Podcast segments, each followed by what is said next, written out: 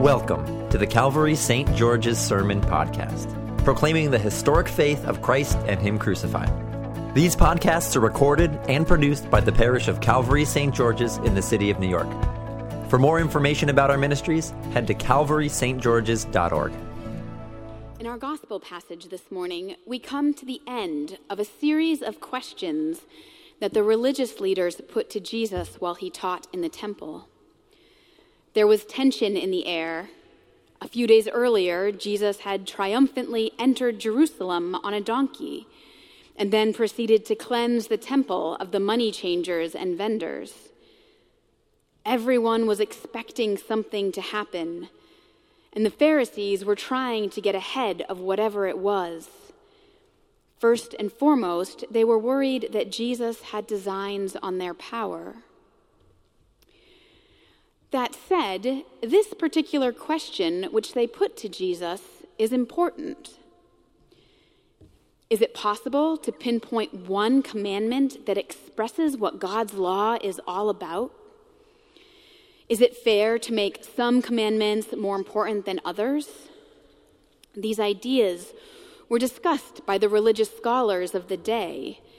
And in this case, the Pharisees get a direct answer from Jesus. Love the Lord your God. Love your neighbor as yourself. These two commandments sum everything up love God and love people. Or maybe more concisely, but more provocatively, love God by loving people. It can be tempting to think that that first commandment is easy if God is as good and amazing and loving as we say he is, then it doesn't take much to say that we love him back. But Scripture shows us that because our neighbors are God's children, the way that we treat them is evidence of our love for God. John's Gospel tells us, By this everyone will know that you are my disciples, if you love one another. And one of John's letters later says, No one has ever seen God, but if we love one another, God lives in us and his love is made complete in us. Our love for God and our love for other people are deeply intertwined. And these two commandments weave throughout Scripture. And by elevating them, Jesus makes clear that the point of the law is not legalism and scrupulosity, but the flourishing of all of God's children, which glorifies God Himself. But the fact of the matter is, we live in a deeply broken world, and loving our neighbors is neither easy nor obvious. It strikes me that were I standing up here a few years ago, I might be urging Republicans to love their Democratic neighbors and Democrats to love their Republican neighbors. But the divisions within the Republican Party itself are so deep right now that it just took nearly three weeks to elect a new Speaker of the House after a small contingent decided to oust Kevin McCarthy. And if you're a Democrat out there, don't gloat too much because let's be honest, it's not any better on that side of the fence either. This moment in our country is almost unprecedented. Even our traditional teams and categories are fraught with anger, division, and an overriding commitment to prioritizing ourselves and our own pet issues. We don't just struggle to love those on the other side of the fence we can't even handle loving those on our own side.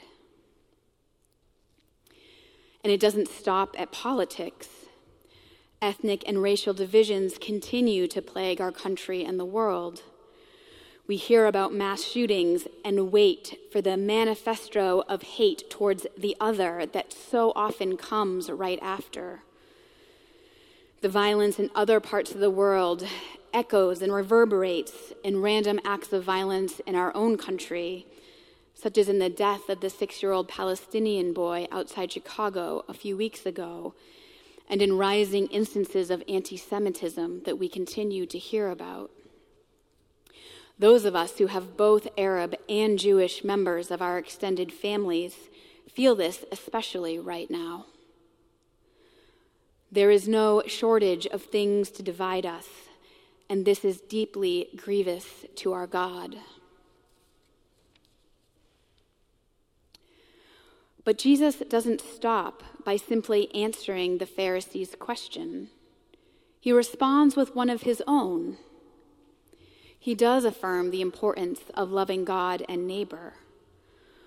But then he asks a question about a specific verse in the Psalms, a verse that is actually quoted more often in the New Testament than any other Old Testament verse. Jesus wants the Pharisees to understand who he is.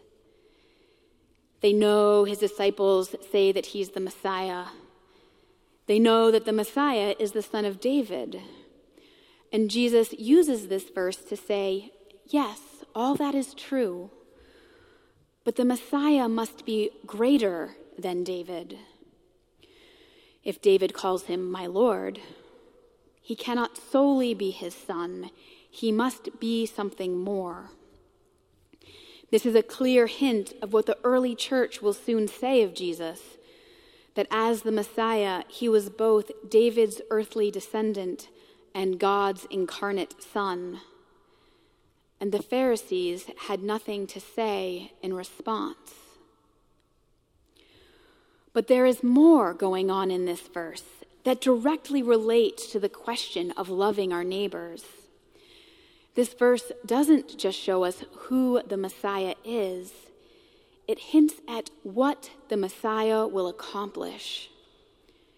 If you look at the end of the verse, it shows that God will put all of the Messiah's enemies under his feet.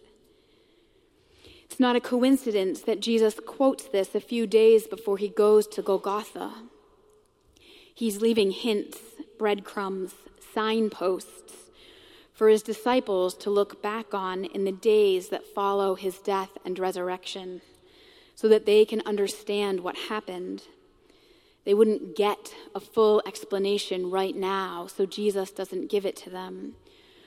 But it's all there for them to remember as the Holy Spirit leads them in the months and years to come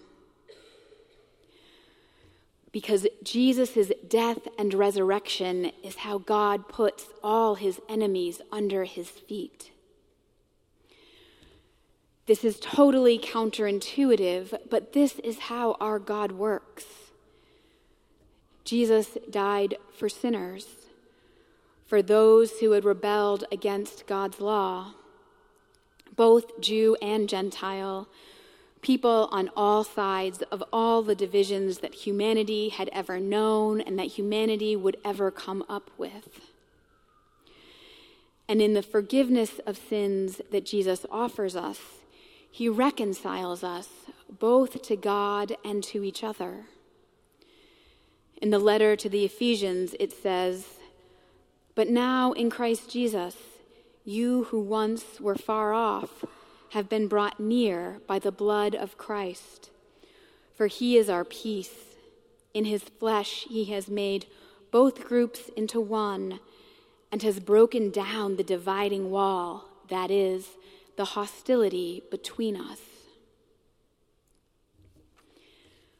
In our repentance, we acknowledge that we have rebelled against God and we receive his forgiveness. And in that acknowledgement and reception, we see ourselves through God's eyes. We begin to see that our identity is rooted not in our politics or our ethnicity, but in being God's children, in being sinner saints who are covered in Jesus' blood and reconciled to Him. We pray the confession and look over at the person next to us and see someone else who is a forgiven sinner, dependent on God's mercy. This allows us to be reconciled to each other because we've got nothing to hold over anyone else. All of our self righteousness, any sense of superiority, is subsumed in realizing that Jesus' suffering and death is for us as much as for the next person. We are all just beggars kneeling at the foot of the cross. And in saying all this, I don't mean to minimize our differences or say that they don't matter. Our divisions, seen and unseen, and the pain that is frequently caused by them are very, very real. And the work of loving our neighbors and being reconciled to one another is hard, necessary work that takes patience, humility, and forgiveness. This is why Jesus gave a direct answer to the Pharisees' question because that work matters. But it is work that is encompassed in Jesus Christ's death and resurrection. It's not that he shows us how to do it as our Messiah. It is that God has accomplished it through him as our Messiah. As we stumble along in that work ourselves, we look not to our own righteousness or moral goodness, but to Christ's work in us and through us. For he is the one who one day will rule our world, sitting at God's right hand in peace and righteousness, welcoming in his former enemies, forgiven and covered in his blood. Amen. Thank you for listening to our sermon podcast produced and recorded at the parish of Calvary St. George's in the city of New York. If you feel led to support the continuing ministry of our parish, we would really appreciate it. You can make a one-time or recurring gift by going to calvarystgeorges.org slash give. Thank you for your support.